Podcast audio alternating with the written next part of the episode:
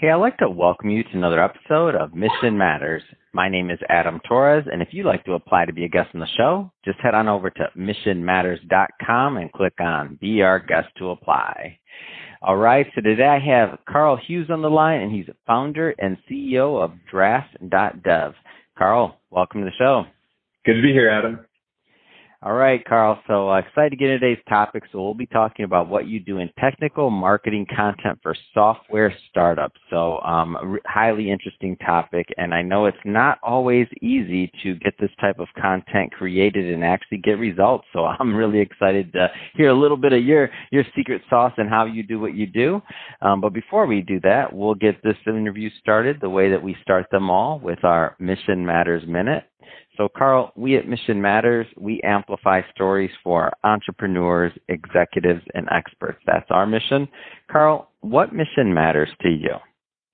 Absolutely. So, Draft.dev exists to serve our clients with outstanding technical marketing services, our team with a fantastic work environment, and the world by increasing diversity and equity in technology. Uh, sort of the way I look at our mission is kind of the, these three uh, inter, interlapping circles.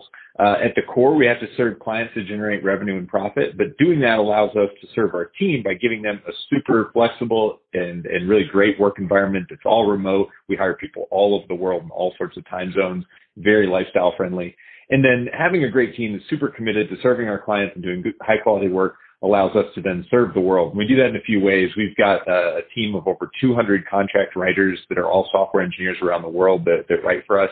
We help elevate them in their careers uh, by paying them, but also by getting their name out there and helping them get better job prospects. And so it's a really multifaceted mission, but it is also uh, really um, compelling for me personally as well as the rest of the team. It's awesome. Lo- love bringing um, mission-based individuals and entrepreneurs on the line to share why they do what they do and uh, really how they're out there making a difference. So great to have you on. And I guess just to get us kicked off, um, how did you get started as an entrepreneur? Like, where did all this start for you? Oh man, uh, how far back should I go? Oh, no, I, I, want I want when you sold baseball cards in first grade. Yeah, right, on, right. Absolutely. I I remember this is it's funny you say that because I remember being uh, I think in fifth or sixth grade, uh, my dad, for some reason, got a copier. I don't know. It must have been for work. And like having a copier uh, as a kid, I was like, what could I do with this? You know, and I started, I started learning how to like make a newsletter for the neighborhood and copy it. And I was uh, going to try to sell it. I, that never went anywhere, but, uh, I do think that's always been a, a bit of me. My dad was an entrepreneur. He, he ran an antique store for many years. Um, and probably came across the antique copier there. Uh, anyway, um, so so yeah, at, at, college though, I worked some internships with big companies, studied mechanical engineering, thought that was what I was going to do. Really quickly realized that working at like GE and Siemens, those kind of places, is not for me. I'm I'm not somebody who's like to just work the nine to five and check out on the weekend, you know, work for the weekend. So I was like, I got to get in with like startups, small companies. Uh, at the time, you know, Facebook had kind of just gone public, uh, you know, recently. And so I was sort of in this generation of people seeing that and saying, oh, the internet is this whole new world of, of tech startups and, and you could build these social, you know, media places that, that all of a sudden are hugely valuable enterprises. And so, um, I was really inspired by that and compelled by that. So went into, I kind of learned self-taught software engineering and got in with, with web startups and then spent 10 years uh, as either the first or second employee at uh, several small startups based in, in Chicago. So that's kind of what got me on the track of entrepreneurship. Now. Draft.dev is technically the first business I've started myself, but I've been there so early on that I've kind of seen it before, and that was really, really helpful, informative in, in getting this started. So what took you like from that point? And I ask you this question because there's you know lots of people that want to start a business or that want to be mm-hmm. entrepreneurs or to make that leap. Like, what was that thing or that moment or what's that thing that got you to say, all right, you know, draft.dev is it? Like, we got I got to do this thing. Man, I, I think I heard you say this on the previous episode, but it was honestly accidental entrepreneurship to the max. Like, oh, that's my, me. totally. that, I, I I literally remember hearing you say it, and I was like, that's a perfect way to put it. Uh, so yeah, I, I was the last startup I was with was winding down because of COVID. It, this was not ready to to face the all remote and like the, the the funding environment. It was bad time in our cycle. So anyway, all that to say, I was like, my, they had to move the whole engineering team, myself included, down to half time. And so I was like, well, I've got some time. Uh, my, you know, I'm figuring out what I want to do. I figured I'd just start writing. I'd always written on the side, like as a for fun thing and a way to share my knowledge. So I'd like write about software engineering topics all the time. Uh, anyway, companies would reach out to me and be like, hey, would you like to, uh, you know, write for our company blog? We'll pay you a few hundred bucks. And so I was like, yeah, sure, I could do that more and maybe do a few articles a month, make some extra money and get my name out there. And then I'll find another job in a few months. Uh, well, a few months later, like I had so much inbound interest from companies that were trying to get me to write for their blogs. I was like, well, maybe I could just make this a business. And so I started wow. to, to find like some other writers. Usually started with, I think I, like most people, I started with my friends and people I had worked for or worked with in the past. And then I slowly, you know, grew it from there. So I went full time on it in August of 2020. So this was, you know, just a few months after the pandemic started. And now we're up to, you know, 16 full-time people, 90 clients. It's it's just been in two years. It's been a, a really wild ride. So let let's. I want to pause for a moment. I want you to tell us, you know, exactly what you do at Draft.dev. But yeah. I'm so interested to hear how do you, how you get 200, you know, people writing for you and all this. Like that's a that's a Herculean like task. That's huge. But yeah. First off, just let's stop and start pause for a moment and tell us exactly what you do at Draft.dev. Right. Yeah. Because because like I explained this to my family, and I don't think they still understand exactly what we do. It's, such okay, a niche. My mom doesn't know. my mom doesn't know what I do either. It's fine. Exactly. It's not even that they're not tech savvy. It's that we do this stuff that is deep behind the scenes, and yeah. that's perfectly okay. And I think this is where a lot of entrepreneurs they kind of uh, I think I think people miss business ideas because they're not out in the world doing things, and, and sometimes like the, the, that accidental uh, that that I don't know happenstance is really good. Anyway, so uh, what's happened in the last few years is a lot of companies have started building tools for software developers to use to be more productive or to get their web applications pushed out to the internet faster or, or, at higher scale or whatever. So these are like web hosting companies, software testing companies. Um, this whole category, it's called developer tools, has just exploded in the last few years. And so what's happened along with that is these developer tools companies are getting lots of VC funding, venture capital funding, to go out to market and attract users. And unfortunately, software engineers are a hard user base to get because we tend to not like getting cold emails. We tend to not like hopping on phone calls. We tend to not like ads. We use ad blockers at a huge rate. And so what companies have realized is there's basically two good channels to reach software developers.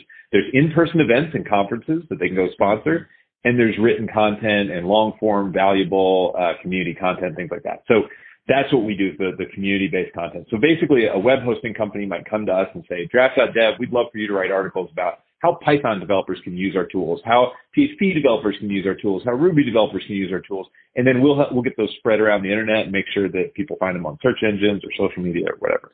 So that's our, our bread and butter. So these 200 writers that we're referring to, they're all full-time software engineers with a day job somewhere who do this on the side, nights and weekends. A lot of them are freelancers, consultants, have a, wow. a job at a big boring company, and they just want to get their names out there as well as get paid some extra money on the side. And that makes so much sense because it has to be that type of individual that's doing it to be that like upskilled, right? To have that skill set. It's not like you could you went to you nobody goes to school to learn how to write content for software engineers. Like you don't right. have to be yeah. you have to be one and you have to also like to write. So you have two different you have exactly. one, okay, that could happen, but then maybe you don't like to write. So you have this pool of people that um wow, that's a, it's such an interesting story and it makes perfect sense. Yeah. So like if you think about it, the, the old way of doing it is you go find a freelance writer and you tell them, hey, yeah. we're trying to write an article about, you know, Kubernetes and uh, Python, and they're like, "Well, I don't even know where to start there." You know? Exactly. So, I was just going to say we do a lot of marketing over here, but if a yep. client came to me and asked me that, at least now I know who to send them to because I, I That's right. handle it. I mean, we handle yep. other business writing, but we're not doing that one. exactly. Yep. And that's that's honestly like the trick, quote unquote, to growing so fast has been yeah. we're so niche down and we do something that no other very well I don't want to say no other very few other marketing service agencies want to do. And so they well, at scale too. At scale yep. too, just handling if you had one article per month. I mean, that's significant. And these aren't like yep. these aren't. I'm guessing. Well, they can't be if you're if you're trying to attract. You're doing longer form SEO optimized, and it's got to yep. be like very content rich, possibly like multimedia. There might be videos. There might be all kinds. So there's a lot of moving pieces in the and and and and some of this content. Maybe all of it doesn't look like that, but in some of the content, like it's highly technical content, and it's because ultimately when when that product market fit, whoever that person that you're looking to attract, um, you know, sees that content, it's got to be spot on. Like the value add, the proposition, like you got to be spot on because you got one shot at that. Am I off? Yep, no, that's right. Your code samples have to work. Your demo app has to actually compile, you know, and stuff like that. That uh, typical marketing agencies don't have to worry about that tech side of things. Um, mm-hmm. Whereas again, that's our that's all we do. So we're we're very concerned, and we can we can we staff engineers on hand full time to do quality assurance and check things. And so just a, it's a different cost structure, a different model, but it works really well for the niche we serve. What kind of uh, so what kind of clients do you typically work with? Like who, who normally gets the most value out of working with you and your team? Yeah, it's typically companies that are um, I mean, it, developer tools companies broadly, and then we've mm-hmm. got two or three kind of key key size companies. We may get some smaller startups that have raised a Series A that are trying to scale up some of their marketing efforts, and then on the other hand, we've got several uh, big, you know, Fortune 500 big public technology companies that um, they're not necessarily name brands, and you'd hear them around your house, but they're companies that are uh, very well known in the space. So it it ranges quite a bit because you know, this kind of content again is it's sort of hard to to produce from a t- typical agency. So they they like to find a specialized agency who can focus on it. Um, but it's a lot of times developer relations or developer marketing teams or who we work with in a company. Mm. And how do you normally like? How do people find out about you? Like, how does that? There's a lot of word of mouth. There's a lot. Of, yeah, absolutely. People, so yeah, like niching down makes word of mouth so much easier. It's exactly what when you you just said like, oh, my marketing agency wouldn't do that. We would love to send it to you. That's that's it, Adam. it's like it's that over and over. So our clients refer us to a lot of other clients who have say they shared mutual investors or they have um, the people you know jump between one company to another. That's a big way.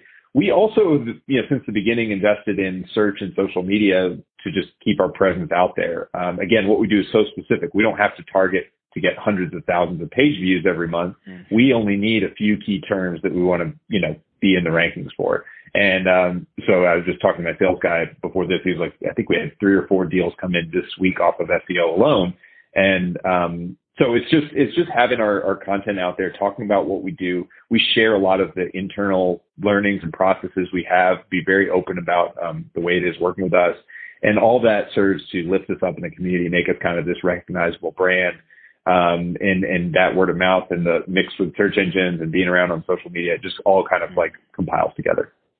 Yeah, that's awesome. It's a great story, great one to hear, and great one to bring to my audience. Um, well, Karl, I just have to say it has been um, great to get to know you more and to learn more about Draft.dev and you know the growth, and uh, wishing you much more continued success. If if somebody's uh, listening to this and they want to follow up to learn more, what's the best way for them to connect with your team? Yeah, absolutely. So if you're, you know, either a, a software engineer who wants to write on the side or a, possible client, draft.dev, you can go there and check out more.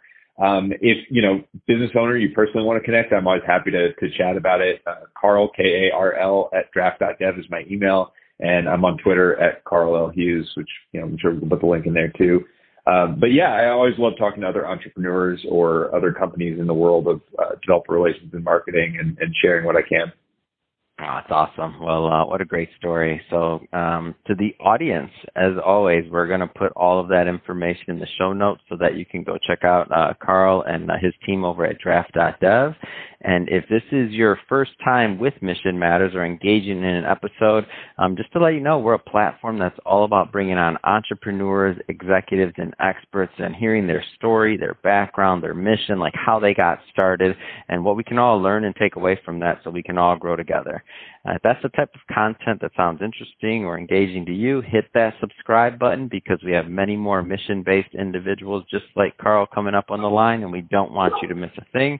And Karl, uh, as, as I said, I'll be sending you those clients for sure because we we don't handle it and we can't. So uh, so wishing you much more success as well. So thank you. Thanks, Adam.